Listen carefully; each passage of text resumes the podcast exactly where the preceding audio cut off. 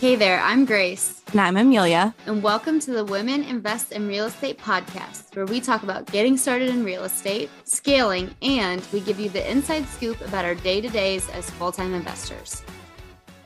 If you're an investor, you should absolutely have insurance. Steadily is a fast and affordable landlord insurance provider. From short term rental insurance to tenant insurance to umbrella insurance, Steadily has everything you need for coverage in one spot. Their website makes it super easy to get a free quote in minutes. Check out the link in our show notes to get a quote from Steadily today.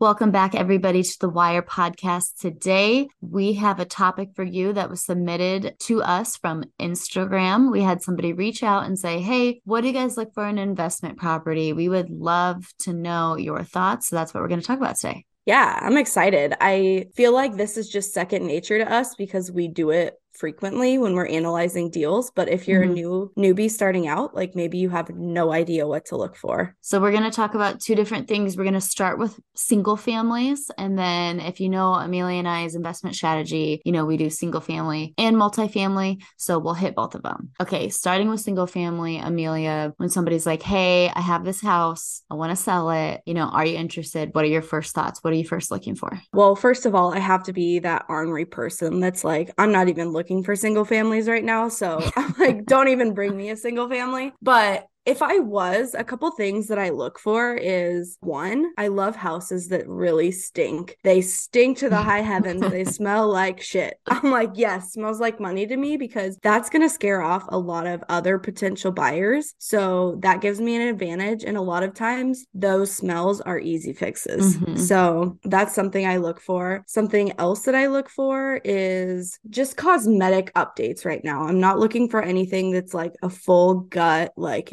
needs a ton of work. Although I'm, you have done them. I have done that, but like at this point, I'm just like, I don't, I just want to do paint, floors, yeah, mechanicals. Yeah, like replacing a furnace, replacing a water heater, like that stuff is pretty mm-hmm. easy. So those are a couple like physical things that I look for. I feel like you were the first person who ever taught me the phrase smells like money. I feel I, like that's so common. Yeah, and it is true because for us, it's so easy to be like, I can't believe that scares people off. Like that's so easy to get rid of. But you know, Allison was telling me the other day, for those who don't know, um, Allison Mackin, that her first investment property, there was like a little bit of mold in the basement, like nothing crazy. And the realtor completely talked him out of it, was like, oh no, you don't want anything to do with this.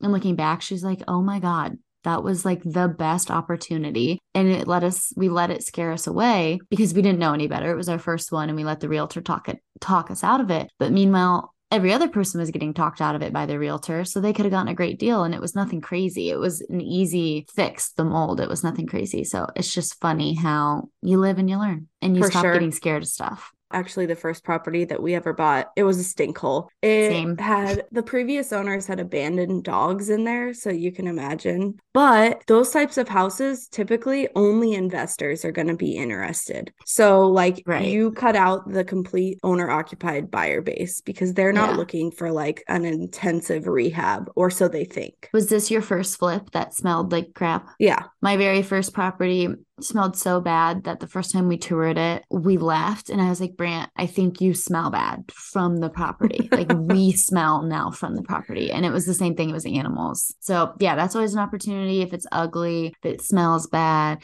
anything cosmetic. And of course, like I like it if it's in a good area. Like I'm always gonna be like, oh, I want the shitty house in the good area not vice versa. I don't want the nice house in the shitty area. So, yeah. And then some red flags, which I have had to learn from. One thing I will never do again is any type of funky driveway or funky layout. So, I had a investment property, our first one, it had a driveway pull out, as you know, onto very busy road. And we just got hammered trying to sell it it was it was always going to be a BRRRR and then we're like hey we might as well sell it. The market's up. And nobody wanted that house that pulled out onto a busy street and then there's no street parking and it was a big house so you have to have street parking. So that's one thing i'll never do again. And then i've never bought a house with a funky layout but i'll never do that because that's really hard to resell Yeah, funky layouts require usually some sort of a gut and rearrangement because they're really hard to sell like you said, like if you're just going to leave it as is and paint and floor, it just it's just weird. And then one thing that I like to stay away from is foundational issues. I know a lot of investors are okay with it, but again, like I said, I'm just looking for cosmetic stuff right now. And I would say if you're a new investor and this is like your first or second property,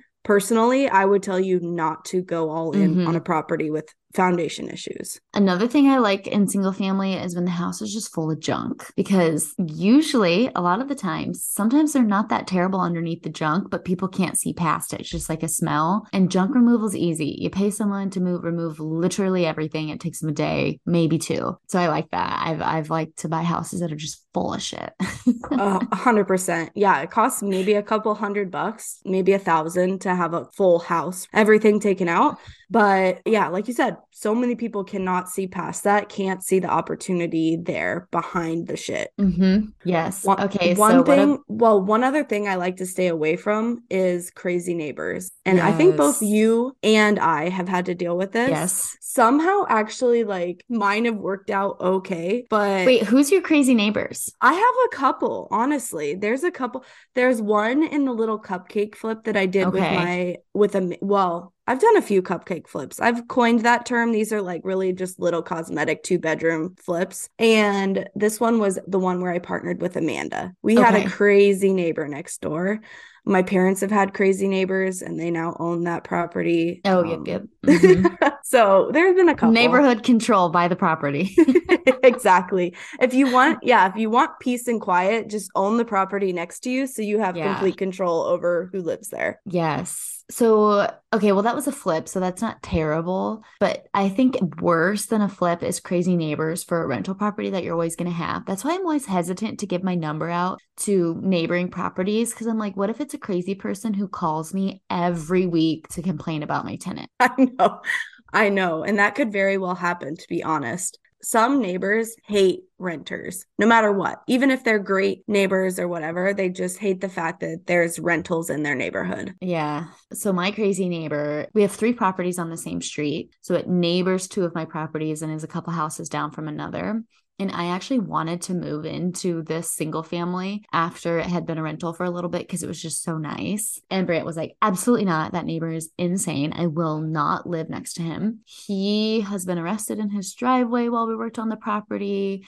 he just has a bunch of crap all over the yard. He's always screaming and yelling. When Brant was working on the property, he would literally come over and be like, hey man, can you help me uh, weld something? And Brant was like, I'm literally working. I am not going over to your house to help you with your projects. Like you're like, what? What? And he would just barge in. So crazy neighbor, bad driveways, bad layouts. Don't want any of that. As far as like financials for single families, like what's your minimum cash flow and cash on cash mm. return? So, cash on cash return, I want a perfect BRRRR. So, whatever that is, in- infinite cash on cash return. I don't want to keep my money still. I want to keep it moving. And then cash flow, I say 200, but really I would like it a lot closer to 300. And keep in mind, we're in a very low cost of living area. So, like getting a $200 cash flow rental is like a good rental. Exactly. Like minimum for me is 300 at this point, but I'm just really not interested. Like $300 a month to me in a low appreciating market just isn't enough for the yeah. effort. Mm-hmm. So, but yeah, probably minimum like 30% cash on cash return and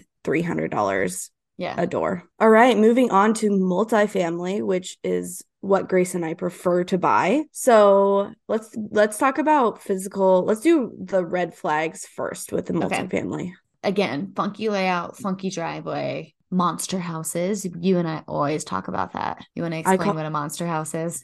yeah, I call these Frankenstein houses. They're basically they're usually conversions, which means they weren't originally a multifamily. They were probably a big honkin' single family big. built built mm-hmm. in the 19 early 1900s that have along the years been converted into a multifamily. They're like ramshackle put together. They're usually they're just a nightmare. A lot of Mhm. times they have one HVAC system for the whole house. So, like, one unit will control the heat and air for all the units, which just as you can imagine causes issues. The floors are usually uneven. Like, it's just Yeah. a mess. And we Yeah. tend to stay away from those. the layout is crazy because it's a unit here, a unit in the attic, a unit in the basement, one in the front, one in the back. And it's just like, I don't know, just looking at those houses just gives me a headache. I never They- want one. they can be tempting, I think, for newer investors because they're cheaper they to buy. well. and they usually cash flow well. I think you tend to see these more in like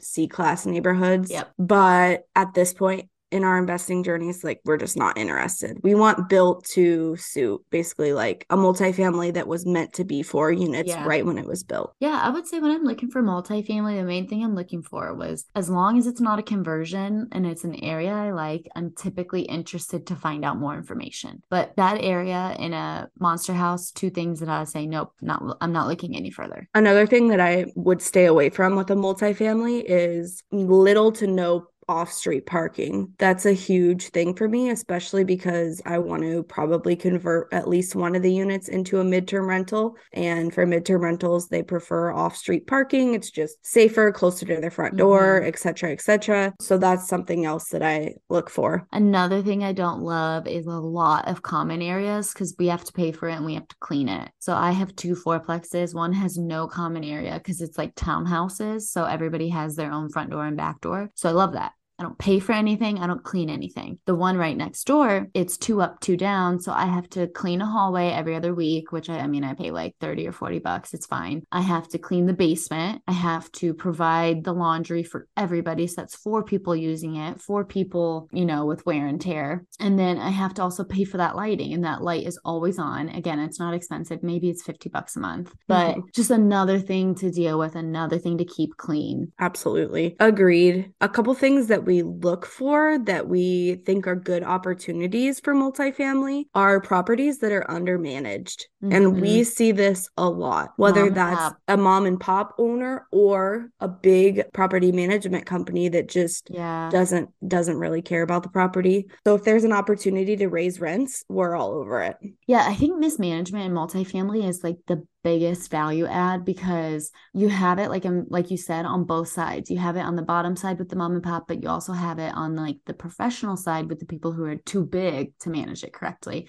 In the eight units that I bought was the huge property manager who wasn't charging coin laundry. They weren't charging for the storage units. They were getting under market rent. They were putting in crappy tenants in a nice neighborhood in a property that could have been upgraded. So they could have gotten a lot better rent with better tenants, less turnover, less wear and tear.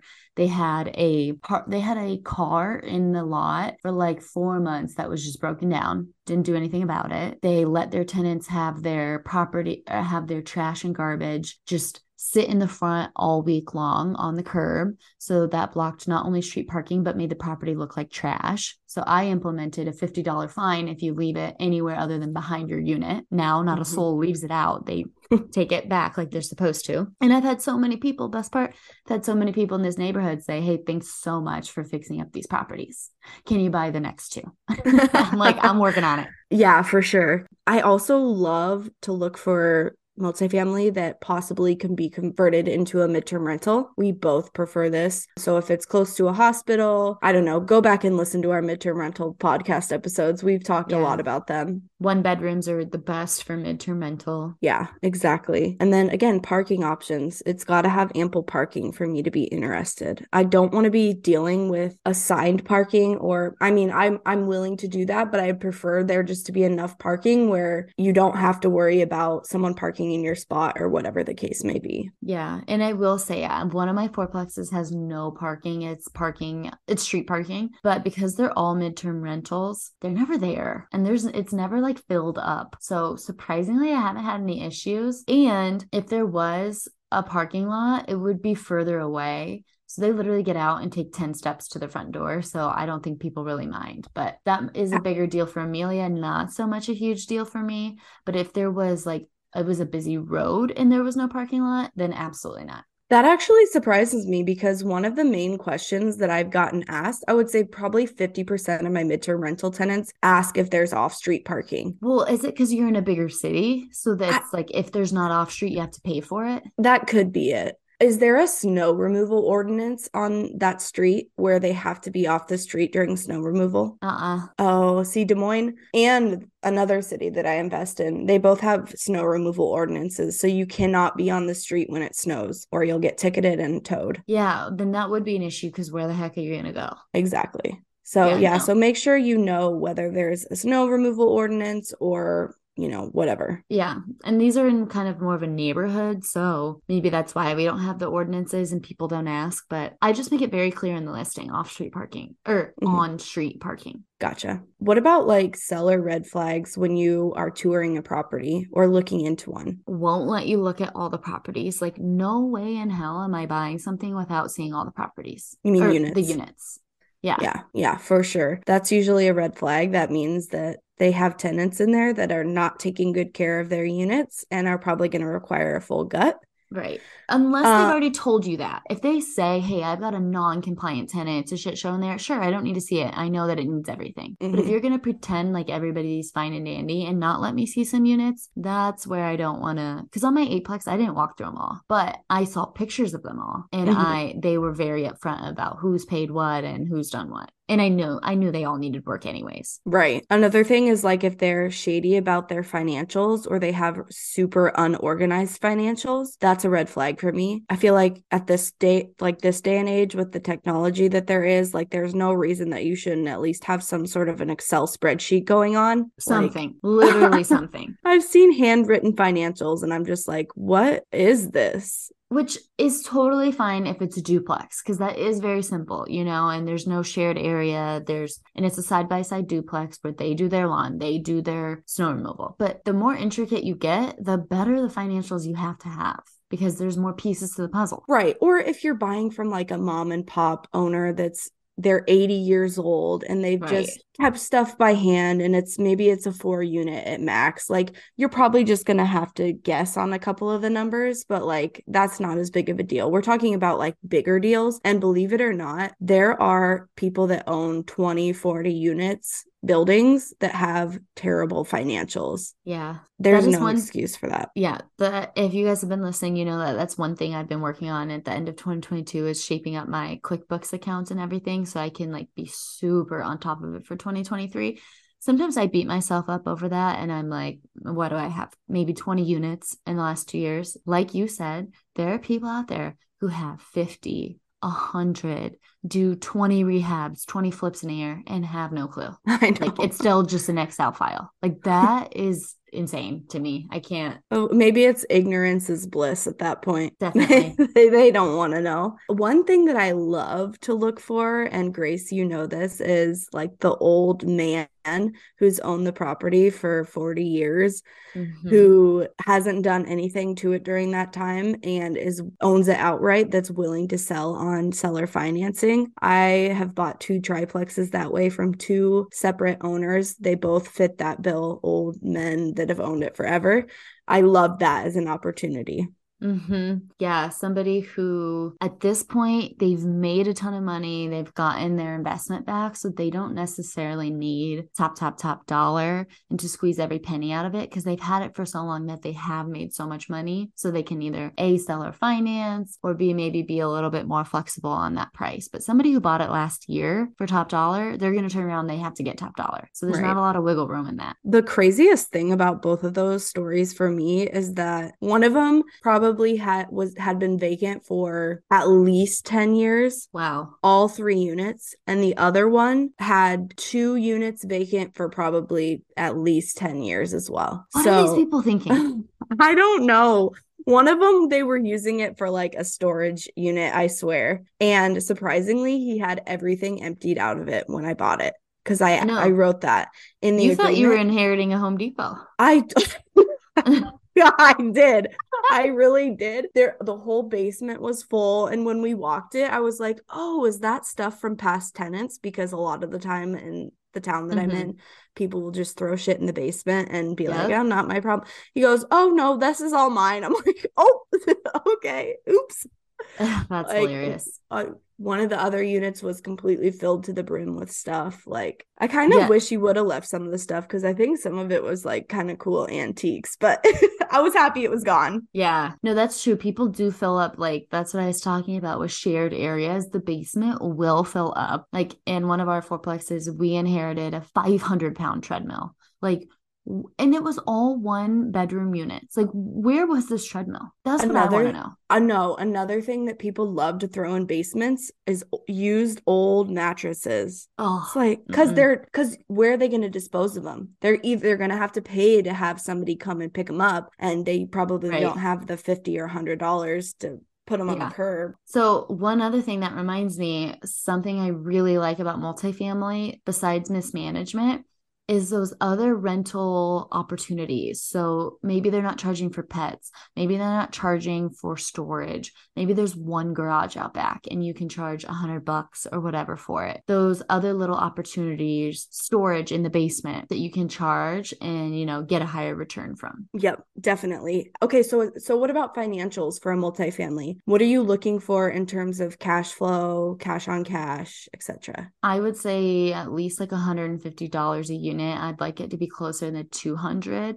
if that's long term. Most all of my multifamily I have midterms in right now. So that's, you know, a lot higher. I don't know if I would add midterms though right at this moment just because I added so many last year that I'd probably keep going the long-term rental route. But yeah, I need there to be a BRRRR play so that I can refinance my money and keep going. Yeah, I think mine's like 250 a door for long-term rental and my cash on cash return. I'm probably again looking for that 30%. And yeah, I'd love for there to be a midterm rental opportunity, but if not, 250 minimum per door for long term. Do you have any multifamily deals on the horizon? No, because all the multifamily in the market in Des Moines are conversions. And I'm just like, I'm not interested in that at all. So until something better comes along, I'm just kind of like biding my time. Mm-hmm. Same. And that's the the one downfall of being in a smaller area is there's only so many multifamily. There's only so many for sale, so many to try to find off market. And I am all of my properties are within 15 minutes. So would love some more multifamily here soon, but we'll see what comes up. I know. I I know that I need to just start doing a couple like off-market searches and maybe some mailing campaigns or calling them or Facebooking them directly. I just haven't made it a priority mm-hmm. and put the time in to do it. Right. So, anyways, I think that's it. Again, if you have any like suggestions on episodes that you would like to hear us chit chat about, feel free to DM us on Instagram or send us a message. Yep. Thanks for listening. email.